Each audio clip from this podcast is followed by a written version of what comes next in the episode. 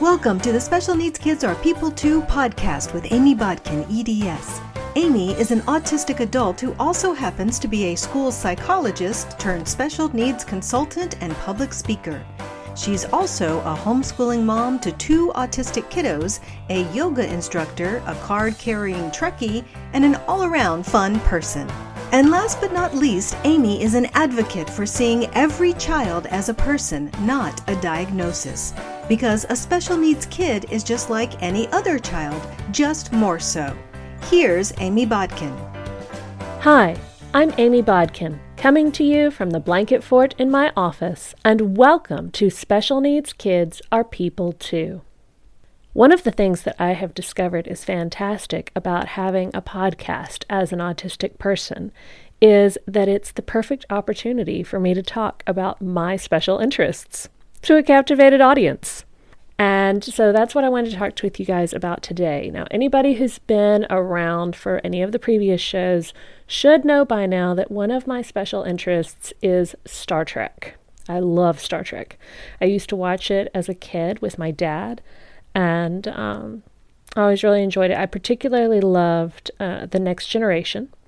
And the reason that one is my favorite is because it includes so many literary references, which brings us to another of my favorite interests books. And not just books, but stories. My favorite stories as a child were always mythology. And most of my kids' friends now know that one of my favorite people to recommend is Joseph Campbell. Uh, Joseph Campbell was a mythology professor at Sarah Lawrence.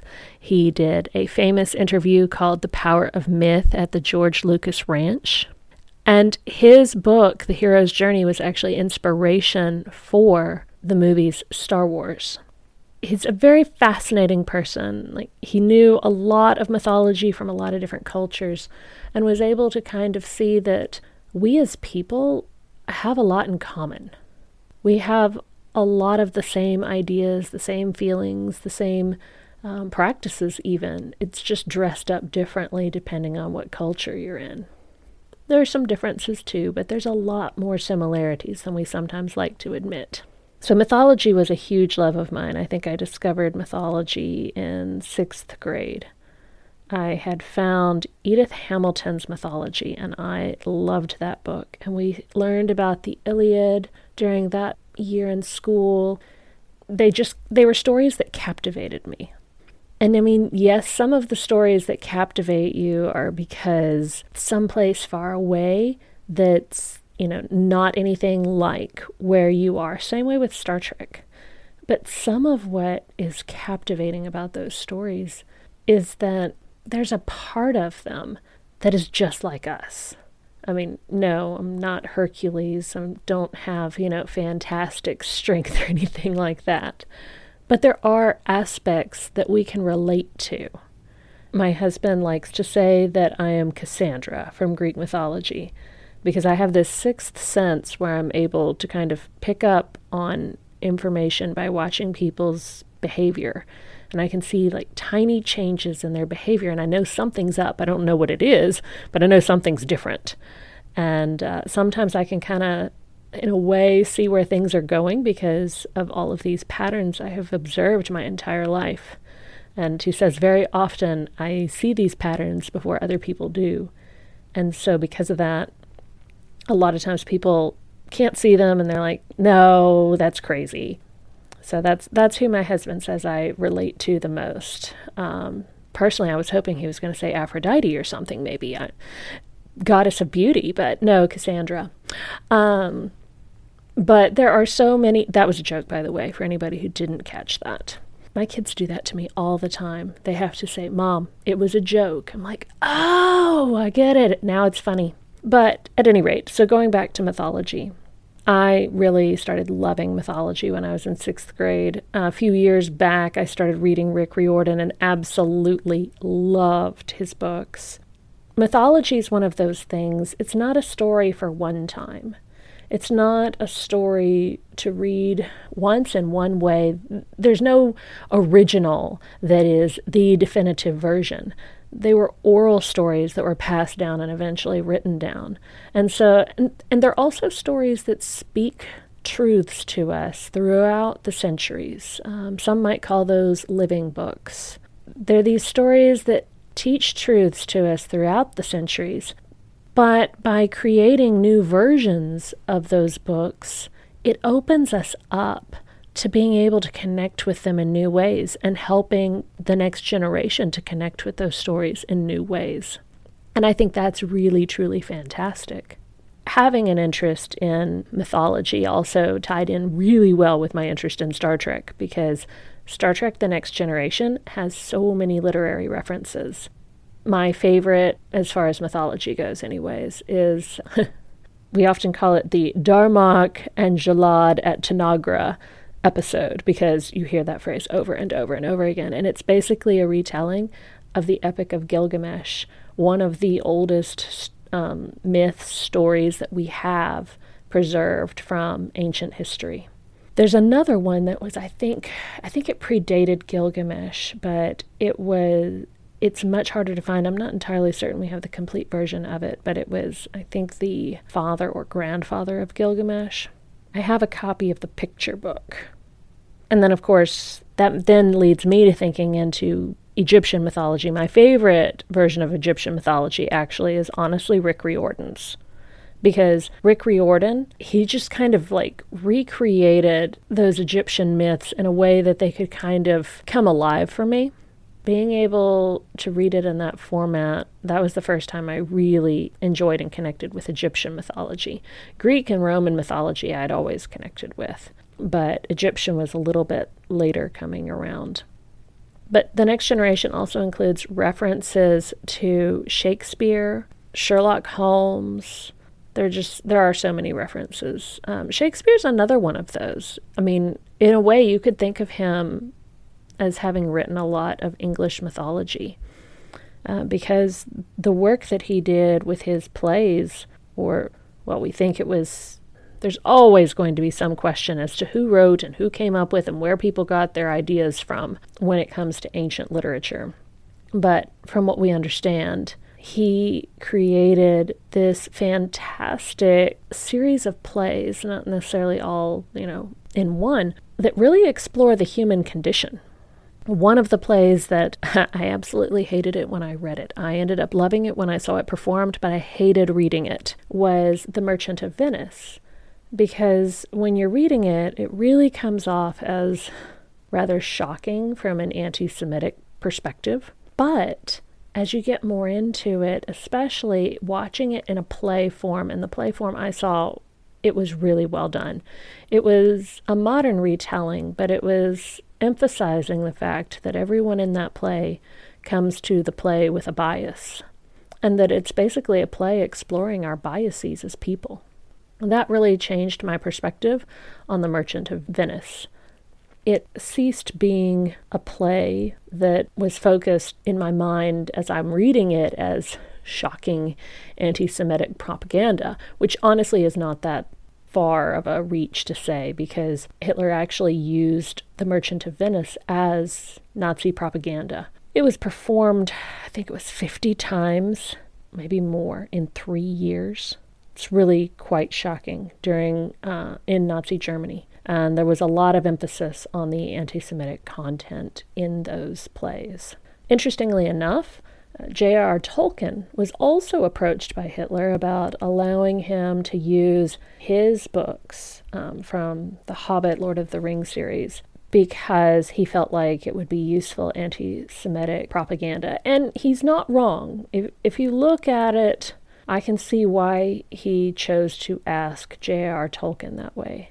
Um, what I appreciate, though, is that J.R. Tolkien did not agree and wrote him back a bit of a, you might say, sassy letter saying, no, thank you.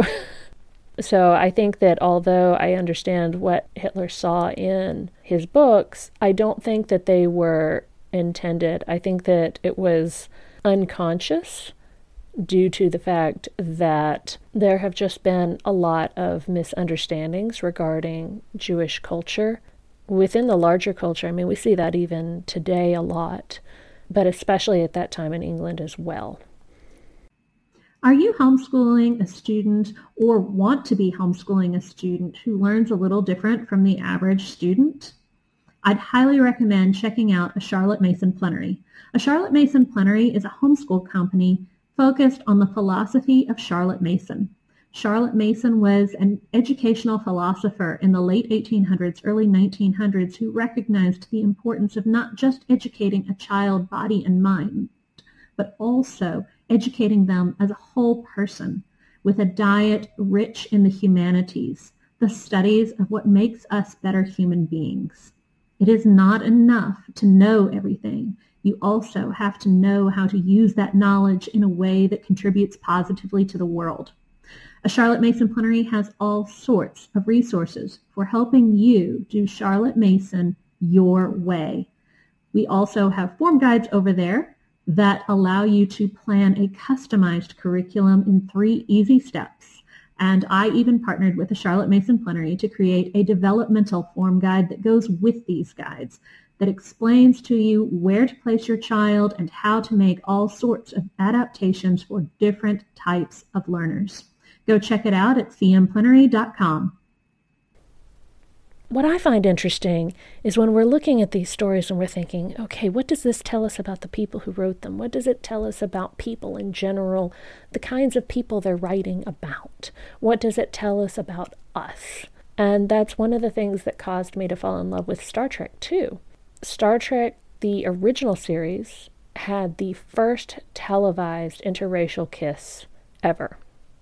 And there were also many other episodes where, and actually, we've been watching all of the Star Trek TV shows with our kids right now, introducing them to mom's special interest.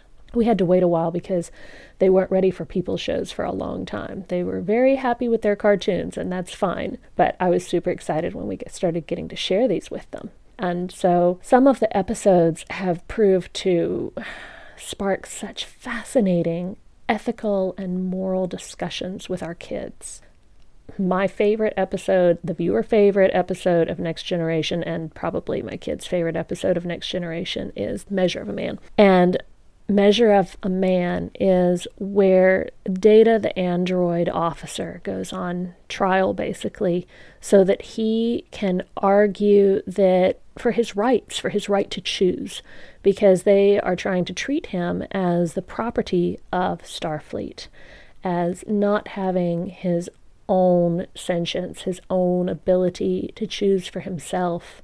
And it is a fantastic episode that gets at concepts of slavery and expands those ideas and thinks, okay, you know that slavery is wrong, but have you thought about how you treat artificial life forms? Do you treat that artificial life form on the other end of the telephone with the same respect that you'd treat a human? Or do you take the advantage of the fact that they're not a person to get out your frustrations at them? It's fascinating to think about and also somewhat convicting as well. And I see, I think that these kinds of stories, these kinds of conversations, these are the kinds of stories and conversations that help us become the people that we're going to be. And I mean, yes, religion definitely plays a huge role in that. Joseph Campbell said that mythology is what we call other people's religion. And if you think about it, that's really true. Most of what we define as mythology is somebody else's religion. We never want somebody describing our religion as being mythology, but we very often describe other people's religions as being mythology. But it's these stories that guide us, that help us develop our sense of morality and ethics as much as I love, love Star Trek, uh, I would not consider that to be a sole basis for my ethical and moral development.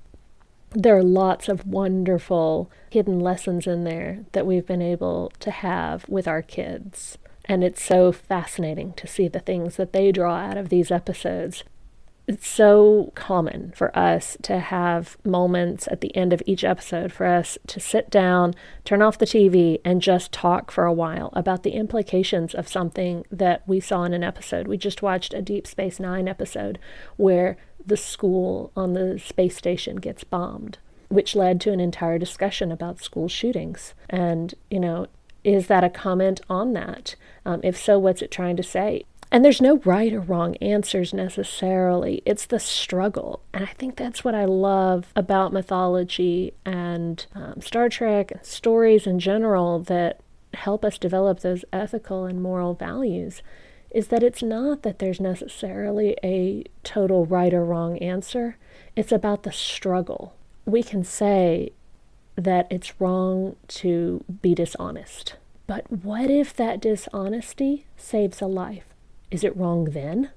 Um, there's so many of those kinds of ethical type questions where we like to think that, you know, it's this nice list of maybe, oh, I don't know, 10 rules that we can just check off and go, oh, check, got that, check, got that. But it's not that simple. Life gets messy. And so the only way to pass down these kinds of values is through story format. Because the story format is the only format that really works with the messiness of life. That is probably what I love about it the most. So, over the next several weeks, we are going to be discussing stories and the importance and value of stories with special guests that I have lined up. I'm super excited about getting to do an entire series on my special interest. That's pretty cool. but I think that it's also extremely relevant to other kids who are either autistic or um, have something else going on outside the average, or honestly to anybody. I mean, let's be honest, we all have something outside the average going on at some point in our lives. It's called living.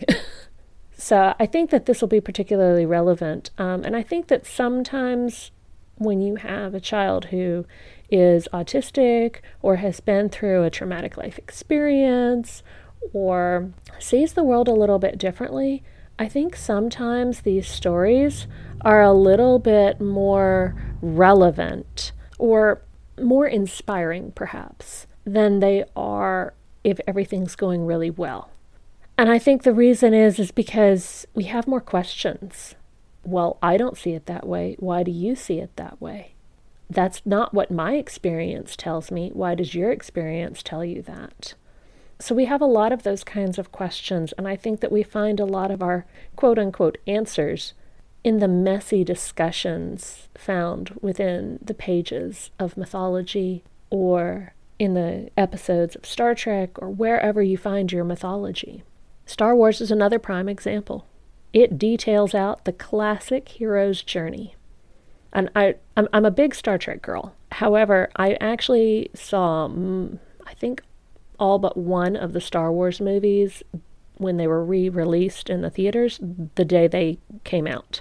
So I actually like both of them pretty well, which I hear is a bit unusual. Star Trek is still my absolute favorite, but I'm still a pretty big fan of Star Wars as well. I actually I got to meet Prudence Farrow at a meditation seminar, and she was sharing with us that Yoda is actually inspired by the Maharishi that uh, the Beatles went to go see in India, that a lot of the way he spoke reminds her a lot of Yoda. And uh, she had also said that a lot of the inspiration for the Star Wars story came from George Lucas's time with the Beatles in India. And I'm not really too surprised, to be perfectly honest. A lot of our stories we could potentially categorize into like different regions. Star Wars definitely has a more Eastern perspective that really lines up more with like Taoism, those kinds of things. Star Trek definitely has a strong Jewish influence. I mean, not only were some of the primary actors Jewish, but the Vulcan hand sign came from Judaism. It was the uh, half of the priestly blessing hand symbol that was used back in ancient times up to today. You can see it on gravestones too of families from the priestly line. And then also just Jewish values because there were a lot of Jewish writers that were in Star Trek. There's also the whole like West versus East thing too. And so your Greek and Roman mythology, that's going to be a lot more Western based. There's a lot of Eastern mythology as well. Now, Chinese mythology, they kind of destroyed all of it. well, they didn't destroy all of it. They had a really bad emperor once who destroyed all of it. So we have very little left from the very ancient times. They had it, it just hasn't survived. Kind of like a lot of stuff was lost with the Library of Alexandria as well. Sometimes things get lost and it happens. But there's a lot of Eastern mythologies too. Indian mythology is very different as well. It just has a very different perspective and it's really hard to conceptualize. Judaism is very interesting because it really blends the East and the West together in an interesting mix.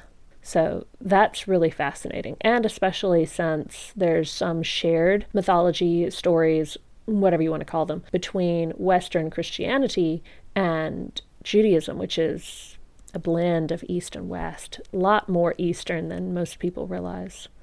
And then, of course, there's differences due to like translation, interpretation, original sources, which types of original sources, which ones are included, those kinds of things.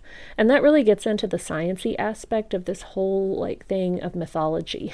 Some, especially if it's what we consider to be our mythology or the stories of our religion or our conception, we tend to get very defensive and especially in the West, we, we have such a short history compared to the rest of the world. We have this tendency to be like, okay, but what's the original version? And sometimes there's no original version. Um, Arabian Nights, that one comes to mind, very Eastern. Um, has been translated into English, but there is no true original because it was started as oral tales. And same way with Western fairy tales very different from A Thousand and One Nights, the actual name for Arabian Nights. They're very, very different stories. But neither one of them has an original, and you also see the same stories repeated over and over again and I don't think that it was necessarily always that someone's borrowing the tale. Sometimes they were because these stories are old and we don't know how old they were or where they originated. And they've definitely gone through so many different iterations and people have changed things. Uh, I mean, even in just Western mythology of Cinderella. I mean, we start out with one of our older versions in French with her wearing a fur slipper and the wicked stepsisters trying to like squeeze their foot into it and then cutting off half their foot to put into the shoe, which is definitely not the Disney version with the glass slipper. but there's there's all sorts of Cinderella story versions in other cultures. And so I think there are just there's certain stories that have been around so long that have kind of become universal and you have no way of knowing where did it start and does it really even matter where it started? Another thing I love about mythology. Who cares where it started or about all the nitpicky details? What matters is the story and how that story can change your life. Thanks for joining me today. I am super excited about the episodes we have coming up. I've already recorded a couple of them, and they really are truly fantastic. I'm super excited. We get to have Living Book Press, which is a publisher um, who publishes old books that are in the public domain that are harder to find now. We've got Laura Faye Smith coming up, who vo- who voiced Rosalina from um, Super Smash Bros., the Nintendo franchise. And we've got a lot of other fantastic um, authors Adrienne Kress, the author of the Bendy and the Ink Machine series, and so many other guests that you're probably going to be thinking, how are they included in mythology and stories? Um, but that's the thing. As we have aged and uh, developed and created new formats for sharing our stories, we have come up with all sorts of ways of sharing stories. And so we will be exploring some of that in our upcoming episodes. Look forward to seeing you guys next time. Thanks. We hope you had fun listening to today's episode and gained some new insights into the wonderful variety of people in our world. You can find out more about Amy's advocacy work at amybodkin.com.